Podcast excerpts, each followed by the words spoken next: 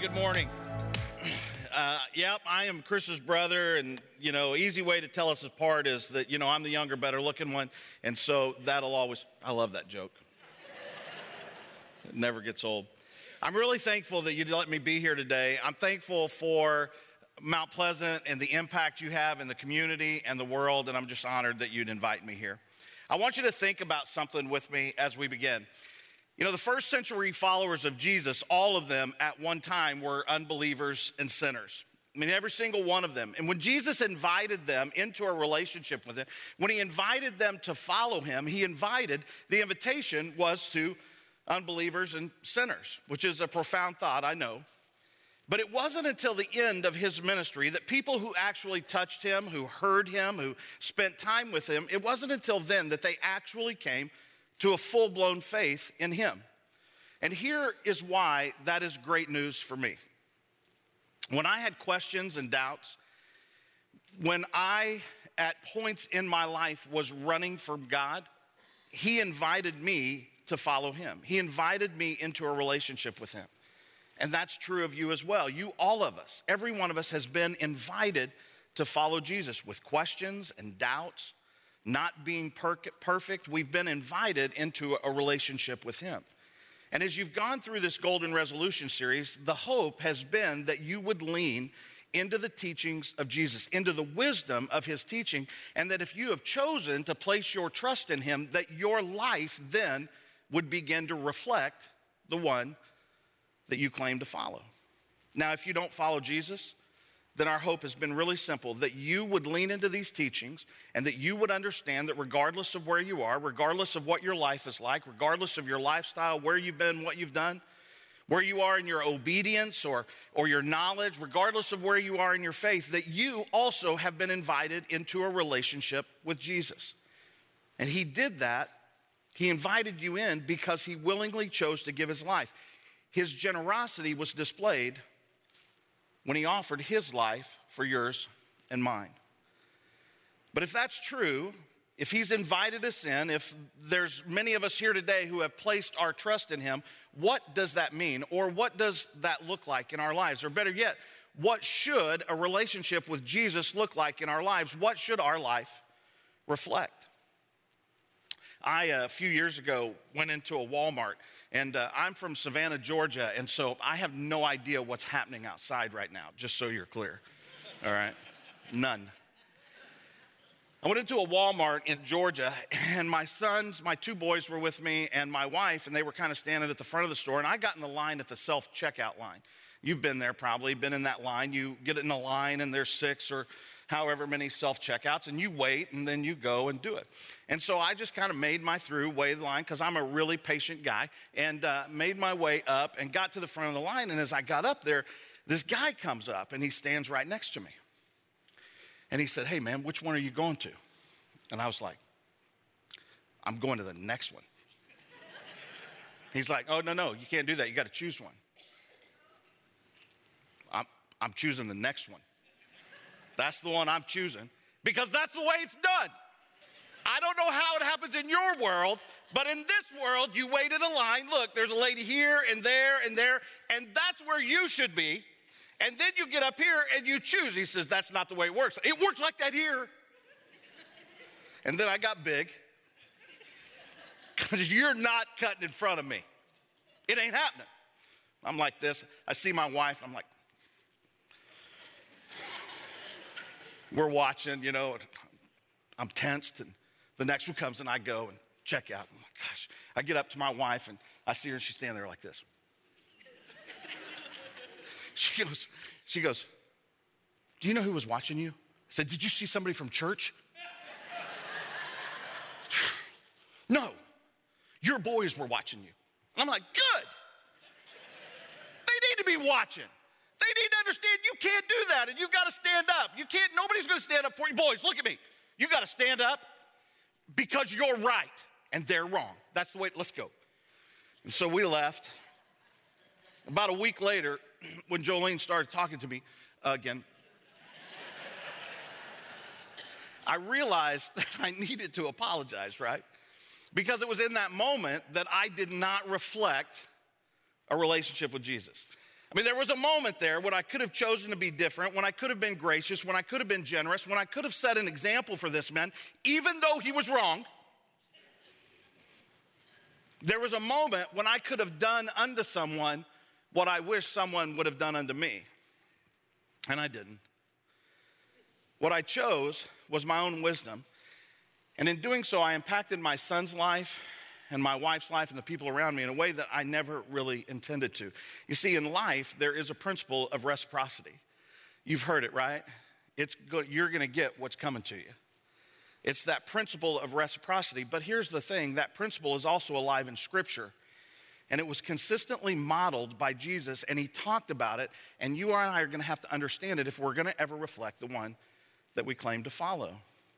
So in Luke chapter 6, verse 37, Jesus says this, and you see that principle. He says, Do not judge others, and you will not be judged. Reciprocity. Do not condemn others, or it will come back against you. Reciprocity. Forgive others, and you will be forgiven. Give, and you will receive. It's reciprocity. Your gift, though, is going to return to you in full, pressed down, shaken together to make room for more, running over, poured out into your lap. The amount you give will determine the amount you give back. And then Jesus gave the following illustration Can one blind person lead another? Won't they both fall into a ditch? Students are not greater than the teacher, but the student who is fully trained will become like the teacher. When you and I choose to be generous with our lives, Jesus says not only are you going to receive it back, it's going to be more than you can handle, and you're going to become like Him. When you choose kindness, you get to experience kindness. When you grant forgiveness, you get to experience forgiveness. When you offer understanding, you get to experience understanding. And when we're generous with our lives, we get back in ways that we could never imagine or we've never seen before. And that is the kind of thing I believe, and I think you probably do too, that our world needs today more than any other. When we choose to be generous with our lives, we begin to reflect the God who was so generous with us. And today, I want to encourage you to be generous with your love. At the end of Jesus' life, he brings the guys together and he brings them in and he chooses to wash their feet as an example. And then they have a meal, and at the meal, he points out who is going to betray him. And then he gives them what he calls a new command. And then he says, I need you to know this because I'm leaving. I'm getting ready to leave. And in John 13, 34, we get to see that. He says, So now I'm giving you, after all of this, I'm about to leave, so now I'm giving you a new commandment love each other. To which all of us might say, Well, that's not new, right? I mean, I've heard that my whole, these guys had heard that their whole lives, right? I know you've heard it. I've heard it. And I think Jesus would say, Hey, I know you've heard it, but I'm not done yet, right? I want you to love each other just as I have loved you. You should love one another. If you forget anything else, if you forget everything else I say, you are to love one another, not the way the world loves, not the way you love each other. Jesus says, I want you to love people the way that I have loved you. Don't you know, then he looks at Matthew and he says, Matthew, you remember that day that we walked up on you and you were collecting taxes? Do you remember how people felt about you? And I said, Matthew, before you've changed a thing, Matthew, before you've even decided what you believe about me, before you even really know me, Matthew, will you follow me? You remember, Matthew, how it felt on that day? Yeah. Well, I want you to love people the way that I loved you on that day. Hey, Nathaniel, you remember the first thing that you said about me? Remember the first thing that came out of your mouth? You remember, I mean, the first thing you said, I remember this specifically. John, write this down, right? You said, Can anything good come from Nazareth? I mean, you pretty much dumped on my whole family, my town, my relatives. You remember when you said that? yeah. How did I respond? I said, Nathaniel, will you come and follow me? Hey, you guys remember that day I preached that sermon about eat my flesh and drink my blood, and everybody freaked out and wanted to leave? You guys thought about leaving. I mean, you were looking around at each other. You remember what happened that day? You remember the day that you thought abandoning me and the day that I chose to never abandon you? I want you to love people like I loved you on that day. When I say I want you to love people, that's the way that I want you to love people. And then he says in verse 35, Your love for one another is going to prove to the world that you are my disciples. He, go, he says to those guys, to you and me, it's by this kind of love, loving the way that I have loved you, by this love, everyone is to know you're my disciple and that you're my follower. In other words, this is the mark, right? This is the thing. This is what people are to see. This is, I, this is how I want people to distinguish you. This is the thing about you that I want them to look at and to see and feel and experience and go, oh, they must be a Jesus follower. Now, Peter, because he's Peter and he does Peter things, right? He just wants to skip right over the love one another part and go to the part about Jesus leaving. He says to Jesus, Jesus, you're going, you know, you said you were leaving. Where are you going? Don't you know, Jesus, like, look, dude, I gave you the main thing. Yes, I'm leaving. We'll talk about that. But I just gave you the main thing, and all you can do is focus on something else. And I just think that's a lot like us. Yeah, yeah, yeah. I mean, I get it. Love one another. But Ken, you don't know my wife, right? I mean, she just has this thing that she does, and I. You don't know my husband. I mean, he is just such a jerk sometimes. My kids make it hard, and I've got this friend, and you know, I know love one another, but there's this guy at work. You don't actually mean him, right?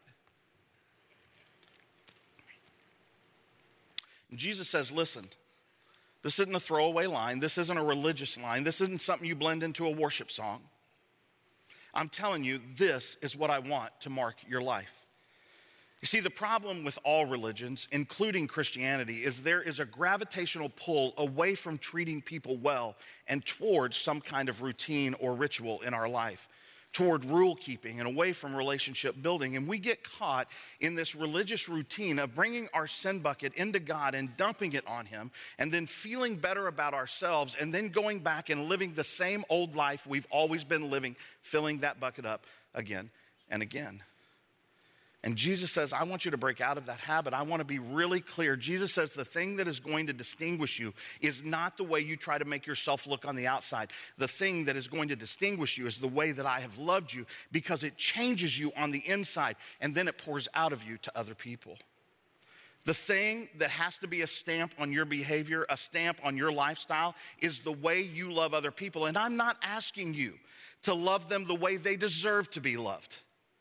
I'm asking you to love them the way that I have loved you. That is what I want to characterize your life and distinguish you as one of my followers. And do you think that kind of love would make a difference in the world that you and I live in today? Amen. Brennan Manning, in his book Abba's Child, wrote this The Christian commitment that is not visible in humble service, suffering, discipleship, and creative love is an illusion. Jesus Christ is impatient with illusions, and the world has no interest in abstractions. When being is divorced from doing, pious thoughts become an adequate substitute for washing dirty feet. You see, it's so easy to confuse discipline with discipleship. Discipline makes me look good on the outside. Discipline makes me, I do those things that make me look good on the outside when people look. In fact, you know, this year, you know, that New Year's resolution, I know it's going to be hard to tell because I'm in the sweater bundled up because of the cold, but I've been working out a lot this year. I'm not sure why you laughed at that. I've been working out a lot this year, and you know, everybody takes selfies, and so I thought I'd take a selfie to show you what discipline can do. I think we have a picture of it.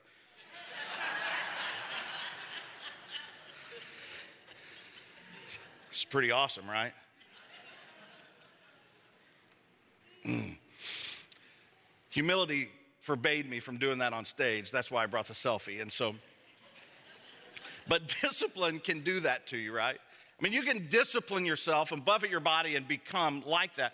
But the truth is, that's not going to make you whole, right? You can't just work out, but you also have to eat well because it matters what's going on the inside. And that's what discipline does. Discipline works well on the outside, but discipleship is what happens to you on the inside.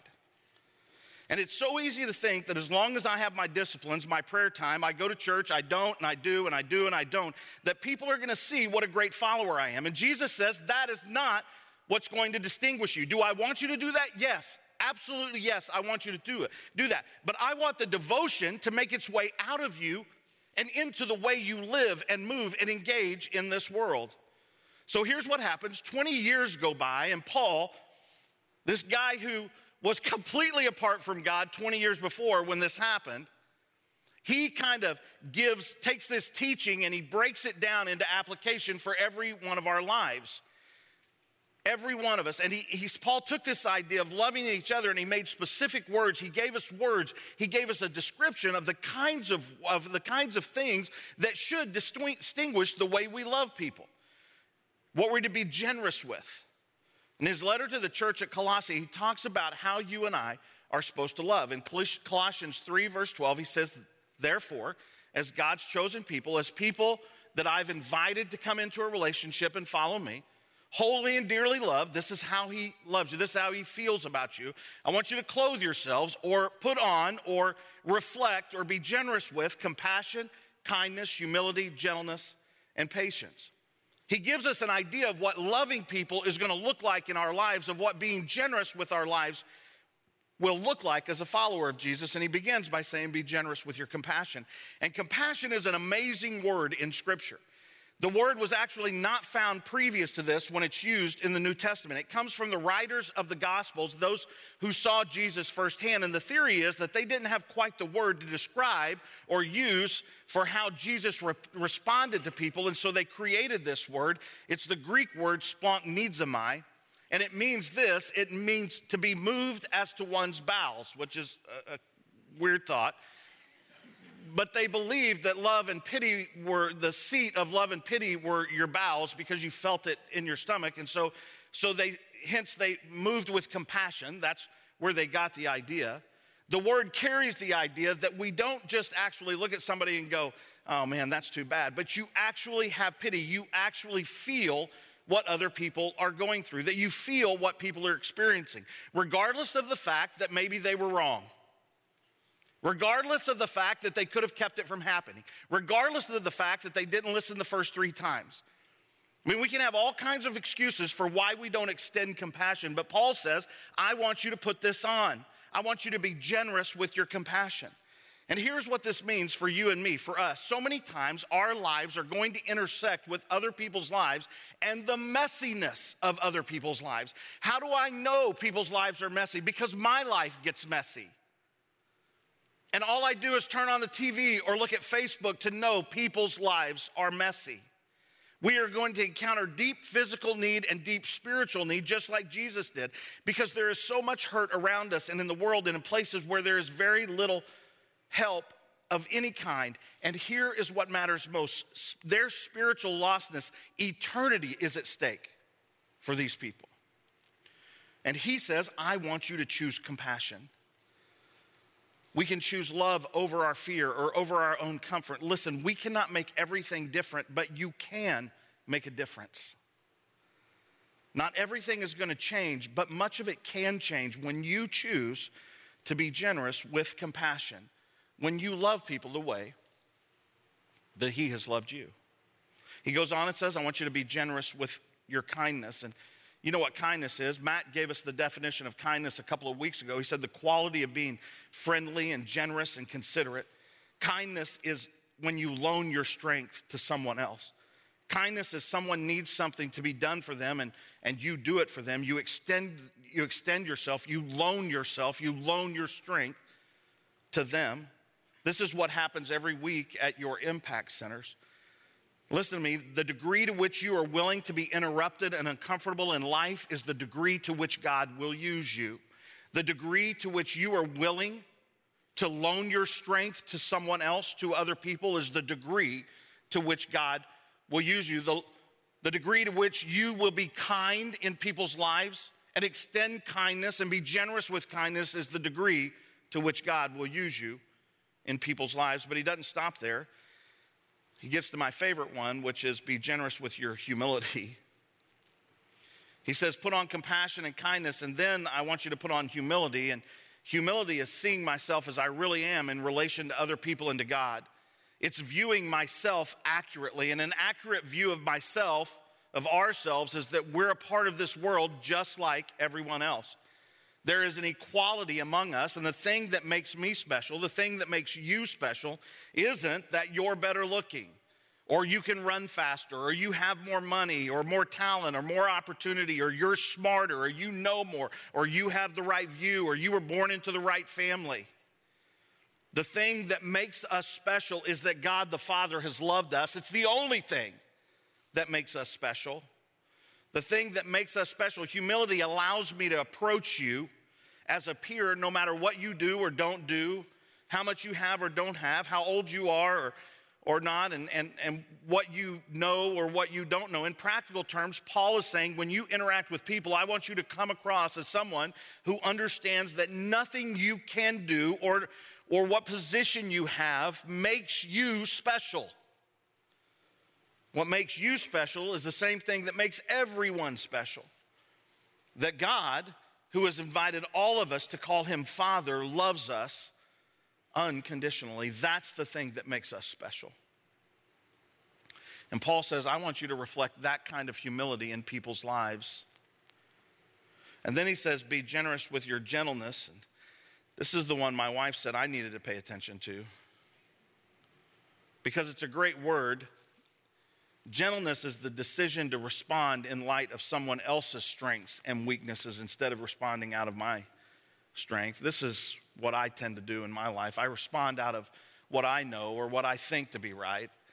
I respond out of my strength or my knowledge instead of considering someone else's strength, someone else's place someone else's knowledge. My wife called me last night and and she's in Colorado because her father has had a stroke. He has COVID and he had a stroke and was hospitalized, and they're trying to figure it out. And she was pretty emotional on the phone. And, you know, me, because I'm a man, I want to fix things, right? That's what we do, ladies, right? I see every woman went like this. That's right.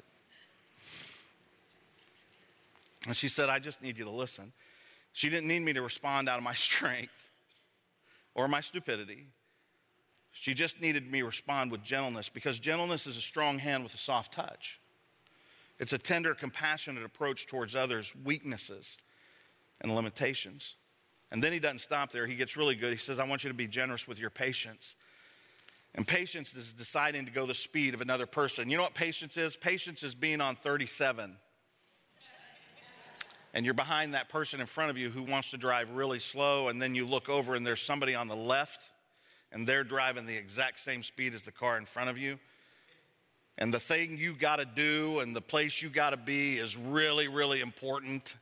And you're in that car and you can't believe you've been stuck by these people. Listen, patience is deciding a decision to go the speed of someone else. Patience is a decision to go the speed of another person. It's deciding to gear down and determine to move at, your, at their speed instead of your own speed. And Paul says, I want you to put all these virtues, all these, I want you to put these virtues on every morning. I want you to be generous with these every day.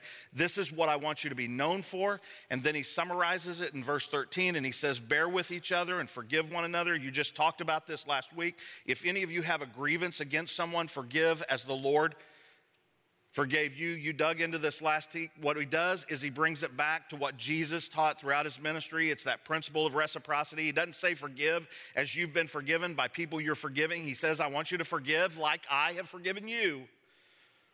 In fact, all of this is I want Jesus, God says, I want you to be compassionate like God was compassionate with you. I want you to be gentle like God has been gentle with you. And I want you to be patient like God has been patient with you. You remember how many times you said to God, I'll never do it again.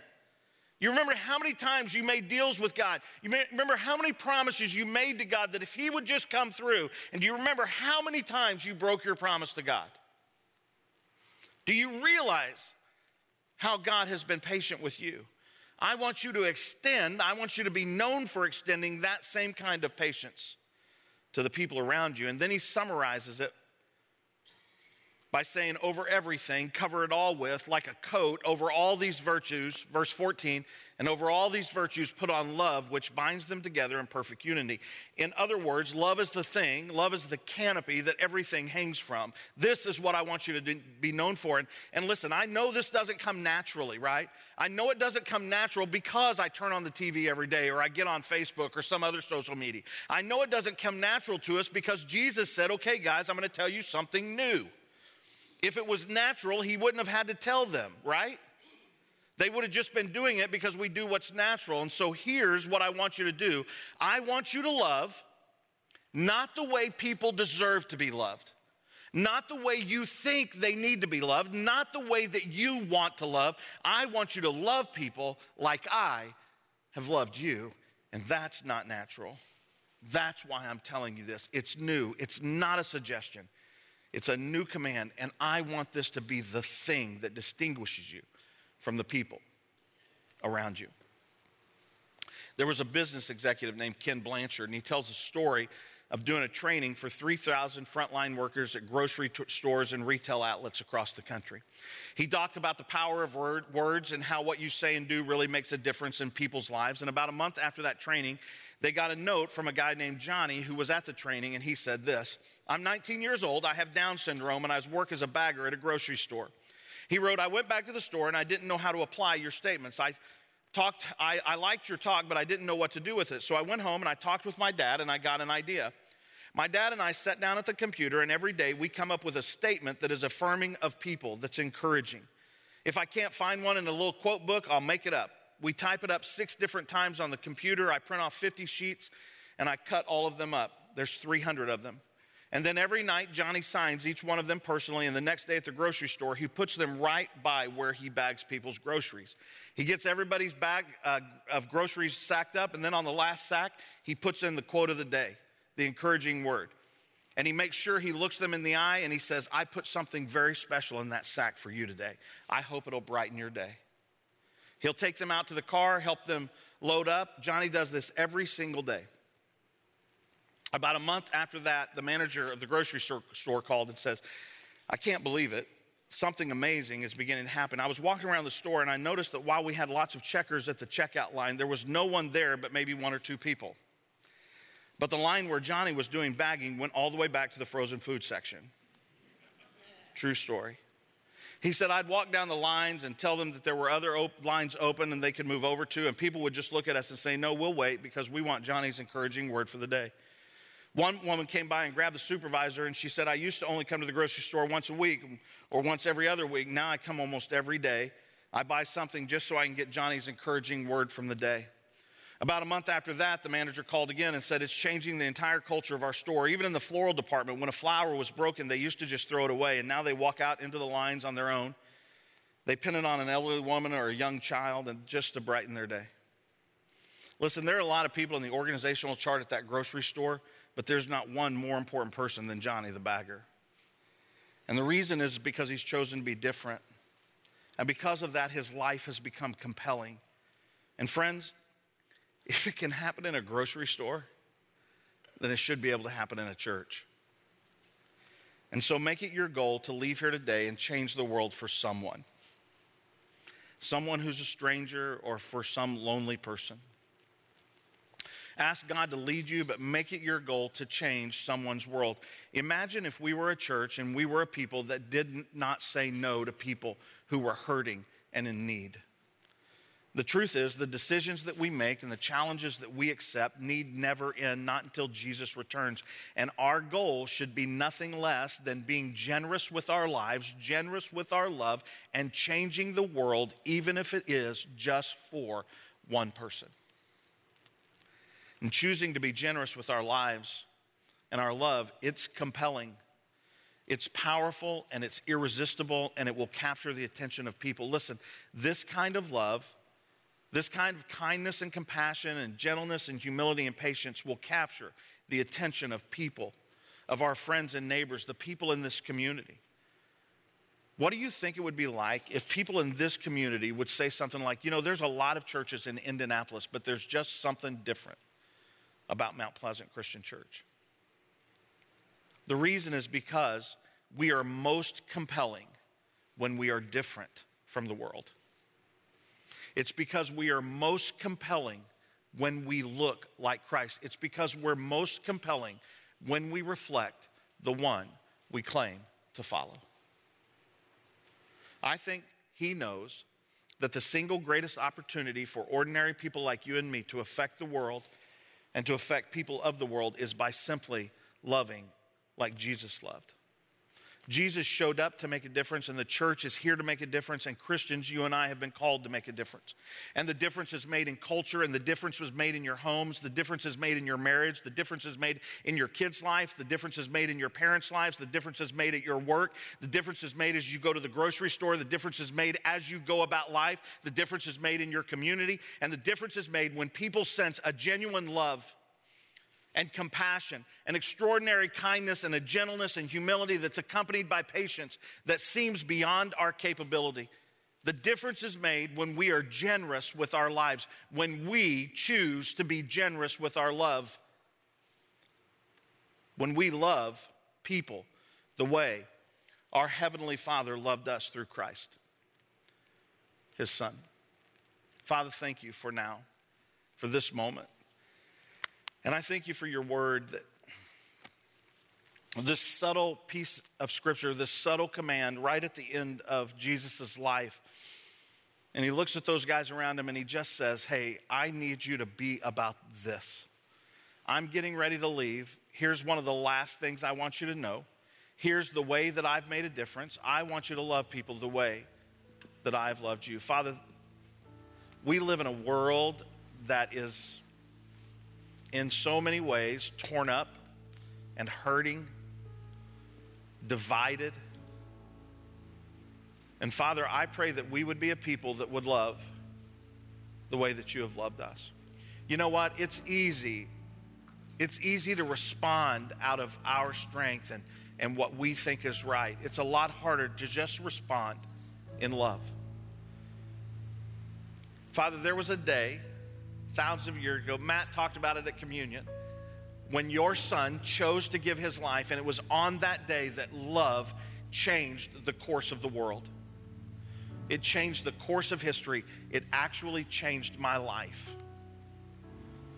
Father, I pray that we would be a people that loves the way our Heavenly Father, the way you, the way Jesus, your Son, has loved us and given his life for us. I pray people would see that in our lives. And I pray today that if there are people who have never experienced that love, who have never placed their trust in you, that today would be the day that changes the course of their life. That they would experience love today, your love, in a way they've never known before. And that they would have the courage to take a first step towards you, knowing, Father, that you will be there to walk every other step. We love you, and we thank you for loving us. It's in your Son's name we pray. Amen.